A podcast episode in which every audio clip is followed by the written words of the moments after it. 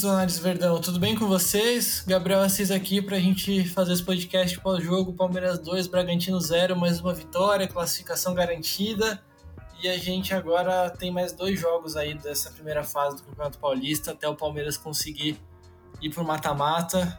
É, ainda falta garantir o primeiro lugar, mas mais uma vitória do Palmeiras, uma vitória com, com a cara do Palmeiras de 2023, a gente vai falar isso daqui a pouco. Para me ajudar hoje, está aqui ele que vocês já conhecem de longa data, que está aparecendo bastante esse ano. Então, aplaudam Matheus Farias. Fala, Cis. Bom dia, boa tarde, boa noite para quem nos escuta, né? Para nós dois, meia-noite 19, né? Para falar de Palmeiras e Red Bull Bragantino. Um jogo que não é muito de se alegrar, né? Tem algumas reclamações sobre que a gente vai falar ao decorrer do podcast, mas que o Palmeiras demonstrou novamente ser competitivo e isso é importante. É isso, isso é importante.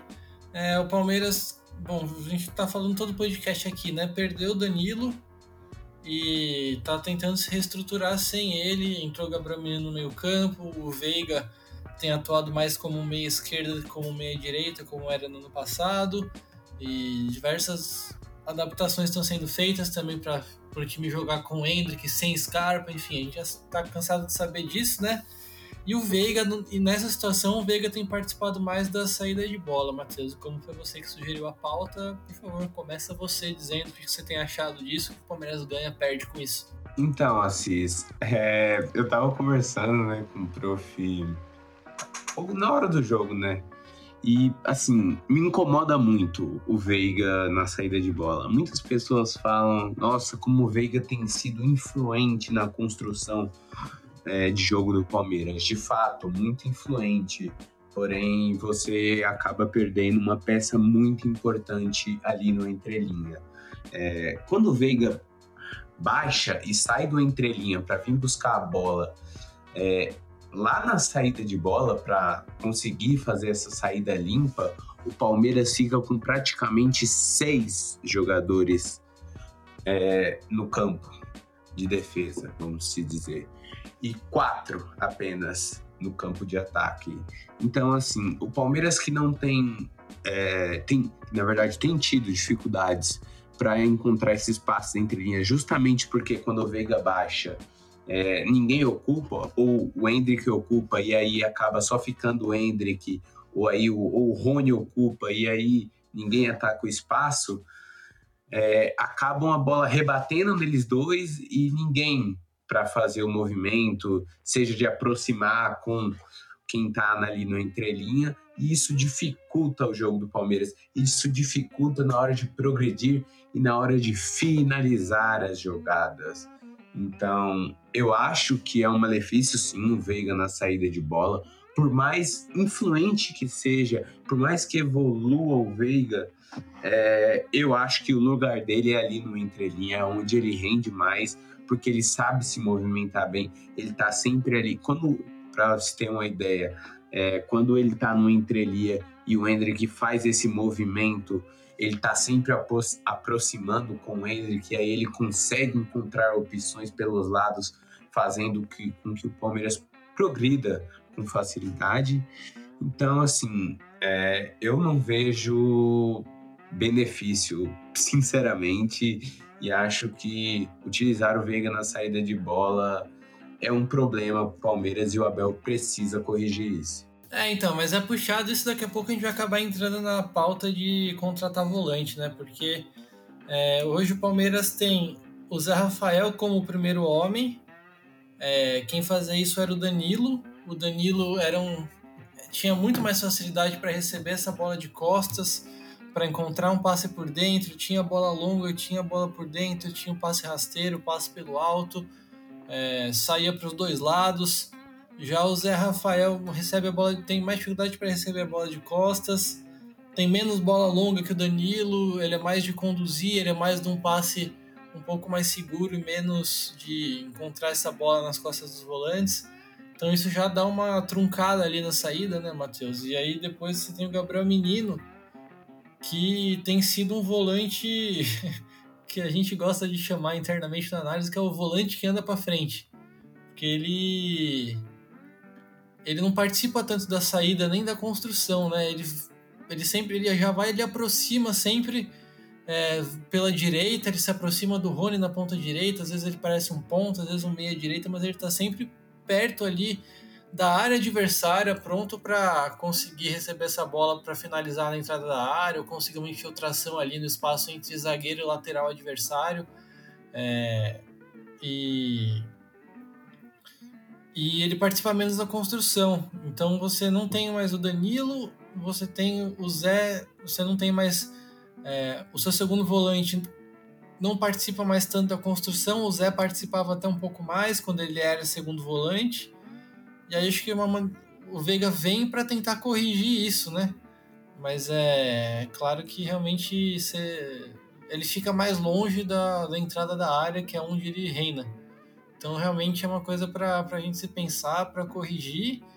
E aí eu acho que dá para a gente conectar a próxima pauta, né, Matheus? Que é a cara do Palmeiras 2023. Essa cara que é, joga com o Zé Rafael de primeiro volante, o menino quase na hora da, na hora da fase ofensiva é praticamente um atacante, um Veiga que circula mais pelo campo, tem mais funções na construção, ao mesmo tempo esse posicionamento tão avançado do Gabriel Menino e a característica de menos pressão, de menos agressividade na marcação do Gabriel Menino em comparação ao Danilo, é, deixa o time mais vulnerável no meio campo e por isso o Palmeiras de 2023, a minha impressão é um time que ataca mais pelo lado, é um time que constrói menos por dentro, que tem menos linha de passe por dentro, um time que dá mais espaço no meio campo também.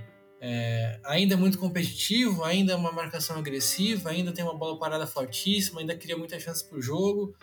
É, mas essa saída do Danilo gerou esse desequilíbrio que, naturalmente, até não tem nenhum problema no dia 23 de fevereiro, o Palmeiras ainda não tem encontrado a solução perfeita para a saída do Danilo, mas ainda mas gerou esse desequilíbrio no meio campo, essa mudança na forma de construir. Então é um Palmeiras que controla menos o jogo porque controla menos o espaço. O Palmeiras não fecha, não, o Palmeiras dá espaço no meio campo. E aí no primeiro tempo de hoje contra o Bragantino, acho que o Palmeiras ainda deu alguns espaços, mas o Bragantino é, forçando muito a bola nas pontas, sendo um time menos mais direto, é, com isso não conseguiu explorar tanto isso com a linha de quatro do Palmeiras. O Palmeiras toma poucos gols esse ano ainda assim, porque a linha de quatro funciona muito bem, consegue ler quando tem que sair da linha para encaixar a marcação no meio campo para compensar esse desequilíbrio, consegue ler quando tem que deixar a linha montada para rebater cruzamento, fora o Everton salvando também. É, então, é, então é por isso que o Palmeiras ainda sofre poucos gols e por causa disso, mesmo com esse desequilíbrio, o Palmeiras vai continuar sendo competitivo e ainda o melhor time do país coletivamente. Mas é, mas é um ponto que em algum momento vai ter que ser corrigido mesmo. E então essa cara do Palmeiras 2023 para mim é competitiva, mas com esse desequilíbrio e com a linha de quatro mais o Everton dando uma compensada nisso tudo, mas até quando, né? Então é então é isso, para mim é isso. Eu não sei quais são as soluções que você encontra e, e o que mais você tem a acrescentar para isso, Matheus. Você foi perfeito, Assis. Assim, é, quando você olha para o Palmeiras hoje, você vê um time que gosta de construir ali no início da jogada na esquerda, mas que quando chega ali no último terço é um time que já gosta dessa inversão de, de tentar distribuição rápida para mudar o lado para a direita, porque é onde tem é, Gabriel Menino, que você citou, e tem Marcos Rocha. O Marcos Rocha, que hoje é, participa muito mais da fase ofensiva do Palmeiras, é, atacando o corredor, por incrível que pareça, do que fazendo a saída de três. É, o Marcos Rocha, se você for parar para pensar, ele fez a saída de três esse ano em jogos que o Palmeiras teve muita dificuldade para construir. Mas tirando isso, em muitas das partidas ele vem utilizando o corredor, ele vem sendo esse cara da ultrapassagem, sempre com o menino puxando a marcação e ele ocupando, o Rony Wendrick atacando o espaço, o Rony partindo da direita pro centro e agora né, que o Rony tá jogando muito mais fixo na direita, o Dudu na esquerda. Então, assim, é um Palmeiras realmente que joga mais pelos lados e isso potencializa o Dudu de certa forma, porque ele vai receber mais jogadas de um contra um, mas é aquilo que você falou, vai depender disso até quando? E quanto tempo a gente vai ficar dependendo da nossa defesa, né? Porque em alguns jogos Gomes salva, em outros Marcos Rocha, em outros Murilo e outros Everton. O Everton que a gente pegou um dado e lançou hoje no Instagram, nos stories após o jogo, o Everton nos últimos quatro jogos do Paulistão, ele simplesmente fez 18 defesas, sendo 9 dentro da área.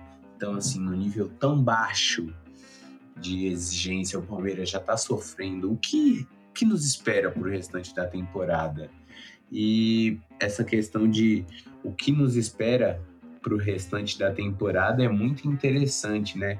Porque o Matheus Augustini, né, que é nosso amigo, ele trouxe uns dados lá no Twitter para a gente das, das, quatro das quatro consideradas partidas assim, fortes do Palmeiras no ano, que são contra Corinthians, Bragantino, São Paulo e Flamengo. O time sofreu 66 chutes e 25 deles foram no gols. Então, assim, é um time que cede bastante, mas ainda está cedendo pouco. Porém, é, o jogo contra o Bragantino de hoje é o terceiro jogo no ano que o time mais cede finalizações dentro da área. Foram nove finalizações cedidas dentro da área, é, perdendo apenas para o jogo contra o Flamengo, que foram 12, e, Bra e Botafogo, que foram 13. Então, assim, o Palmeiras está se expondo demais esse meio que você falou muito espaçado tá dando problemas. Na transição, para mim, é o maior problema. Hoje o Arthur pegou uma bola que ele vem do lado pro meio, assim, que se o Piquerez não faz a falta, o Arthur ia encontrar um passe ali do jogador que fez o facão nas costas da última linha e tranquilo, tava lá, ninguém fazendo a cobertura no Piquerez e tá tudo certo. Mas tá tudo certo até quando? Então é isso mesmo que você falou, Assis. Nós temos que corrigir esse problema antes que cheguem as grandes fases né, das competições, mata-mata de Libertadores, mata-mata da Copa do Brasil, né? E o Brasileirão, que logo logo começa.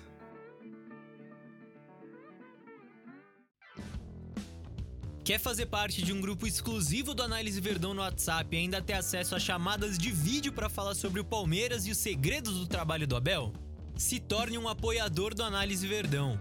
Com planos a partir de R$ reais mensais, você ajuda o projeto a crescer, trazer conteúdos melhores e ainda recebe benefícios imperdíveis. Acesse apoia.se barra Análise Verdão e faça parte.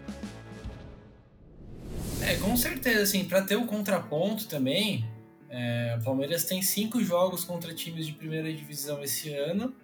É, três vitórias, dois empates, dois empates, empate contra o Corinthians e contra o São Paulo, tendo chance para vencer o jogo. E se for fazer uma conta rápida aqui, quatro gols contra o Flamengo, três contra o Santos, dois hoje, dois contra o Corinthians, é, 11 gols nesses cinco jogos, mas também, claro, também o contraponto, oito gols sofridos nesses cinco jogos. Oito? Não, seis. Seis gols sofridos nesses cinco jogos. É assim uma média maior que, a, que o Palmeiras normalmente concede. É, e, e assim, é o que a gente tá falando, né? Realmente precisa acertar essa parte. O, hoje, no primeiro tempo, o Palmeiras cedeu finalizações de longe. Você viu você via que tinha espaço, mas o time ainda tá conseguindo pressionar, competir, conseguindo rebater as bolas ali. Não teve chance clara para o Bragantino. Hoje, apesar de no segundo tempo o ritmo caiu, o Bragantino é, também acho que passou a explorar mais essa bola por dentro, né? O Bruninho se destacou no segundo tempo, rolou mais aproximação, mais toque curto ali por dentro.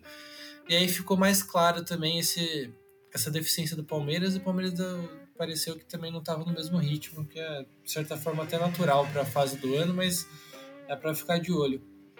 E aí, e aí o Bragantino chegou mais, sinalizou mais dentro da área é, chance clara, clara, clara mesmo foi só uma na cara do Everton que ele defendeu.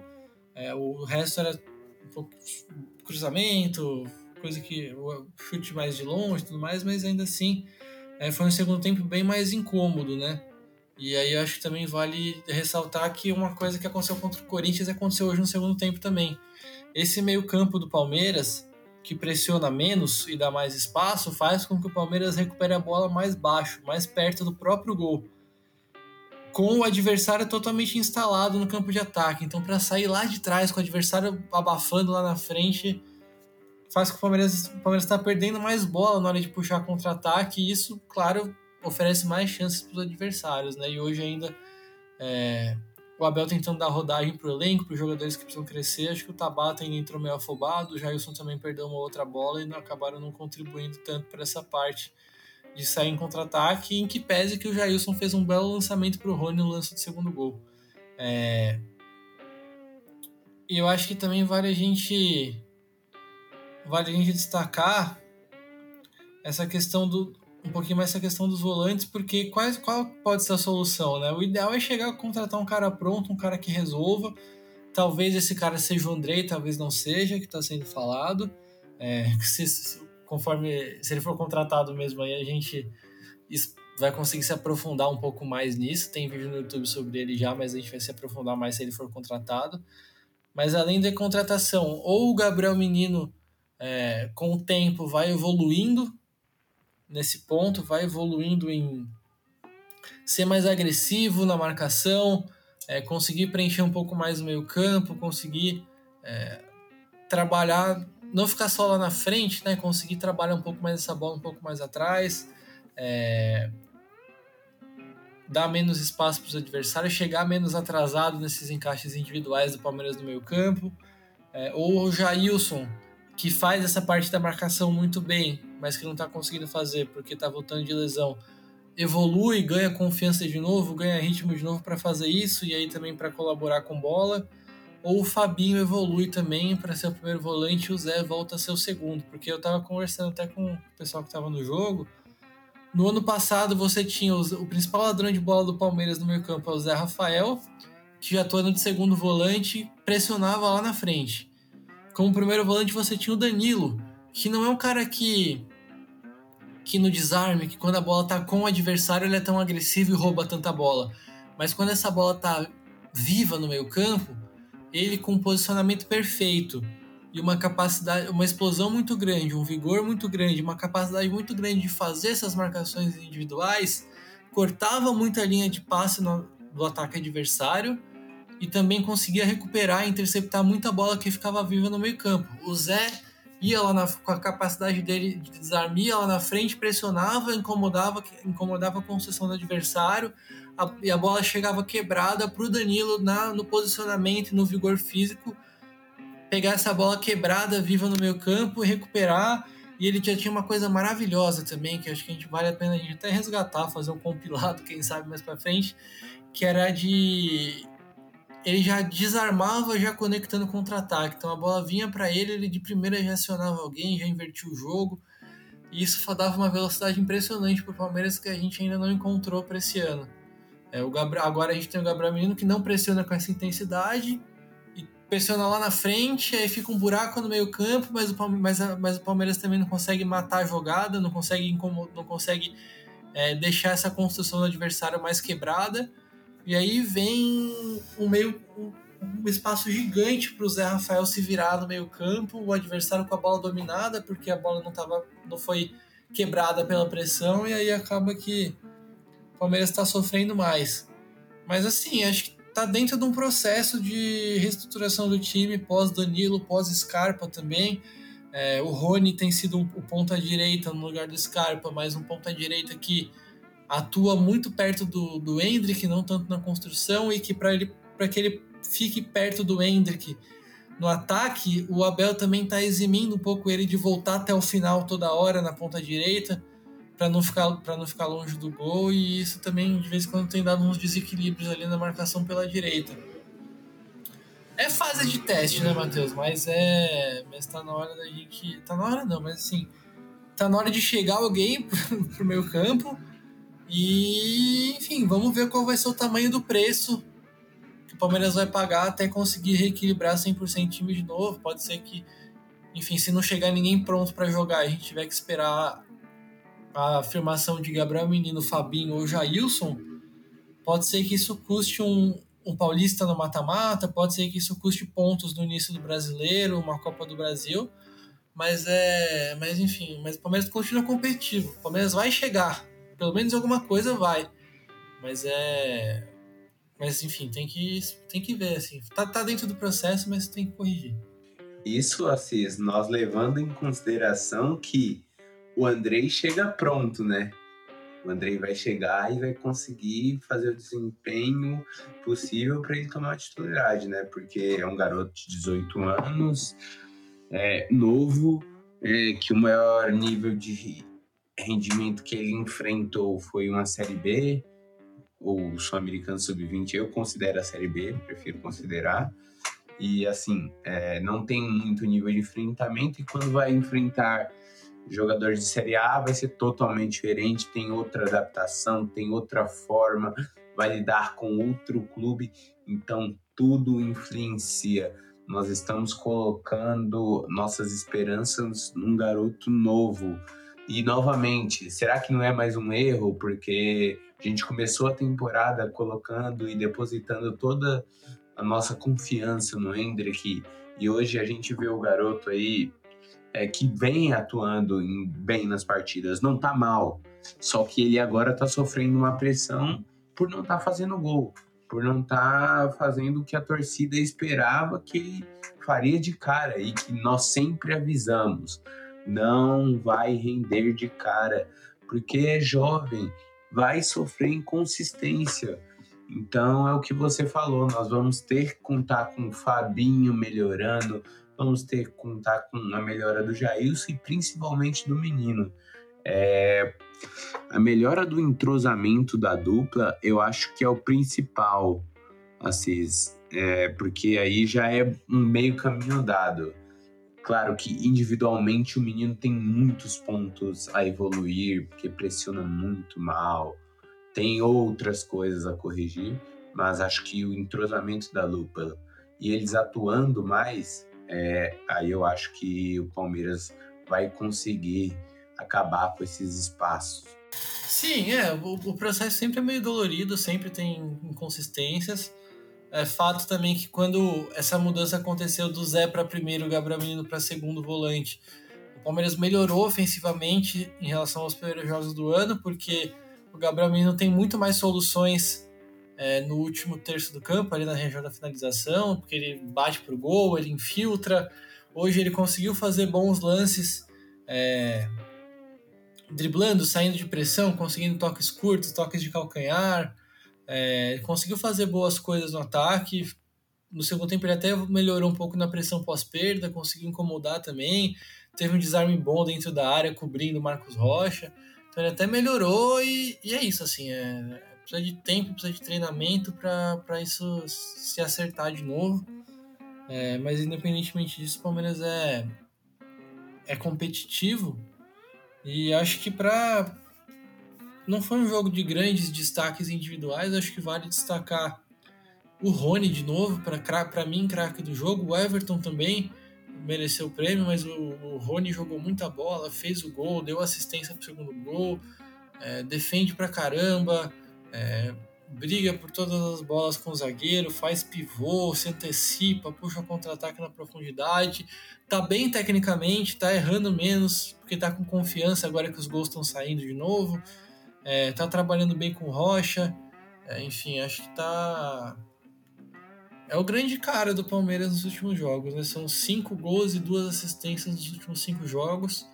E também acho que vale destaque de novo para o Breno, pelo gol principalmente, mas porque ele tem entrado bem esse ano, sempre que entra que cria ocasiões, é, recompõe bem, sai rápido em contra-ataque, consegue chegar para finalizar, consegue conduzir a bola com qualidade, toma boas decisões em velocidade, sabe a hora de segurar, sabe a hora de agredir, é um cara que merece muito respeito, assim, que tá longe de ser um craque, mas tá tá para entrar aí no... mas é uma reserva já memorável assim, porque poucos caras entram do banco e com a regularidade que e fazem diferença com a regularidade que ele faz, né? Então, acho que para mim esses são os dois destaques. Então, se você tiver mais algum, senão a gente já Eu tenho. Eu acho que eu gostei da partida do Gustavo Gomes, viu? O Gomes foi bem na cobertura.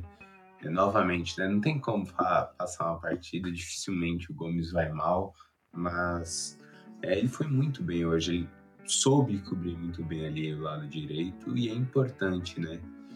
O Gomes é uma peça fundamental da defesa do time e quando ele vai bem, mesmo que o time desempenhe mal, ele acaba ajudando a equipe.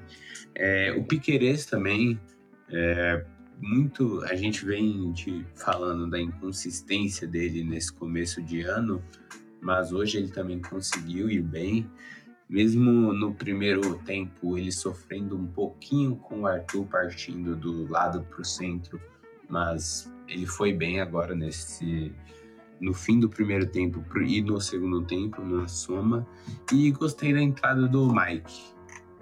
Mike foi bem, entrou bem no lugar do Rocha e também acho que somou bastante defensivamente na, em um momento em que o Bragantino crescia na partida, né?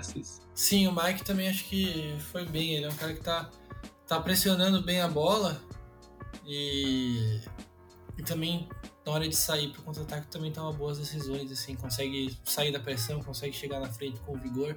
Então acho que é um bom destaque. E é isso, né? Porque, enfim, então esse podcast vai sair na. Sempre falo isso, podcast vai sair na quinta-feira, já tem jogo no domingo, então vamos dar tempo pro pessoal ouvir, não vamos fazer uma coisa muito longa. Agradecer demais vocês pela audiência maravilhosa que a gente está tendo esse ano nos podcasts. Já era boa, mas está crescendo.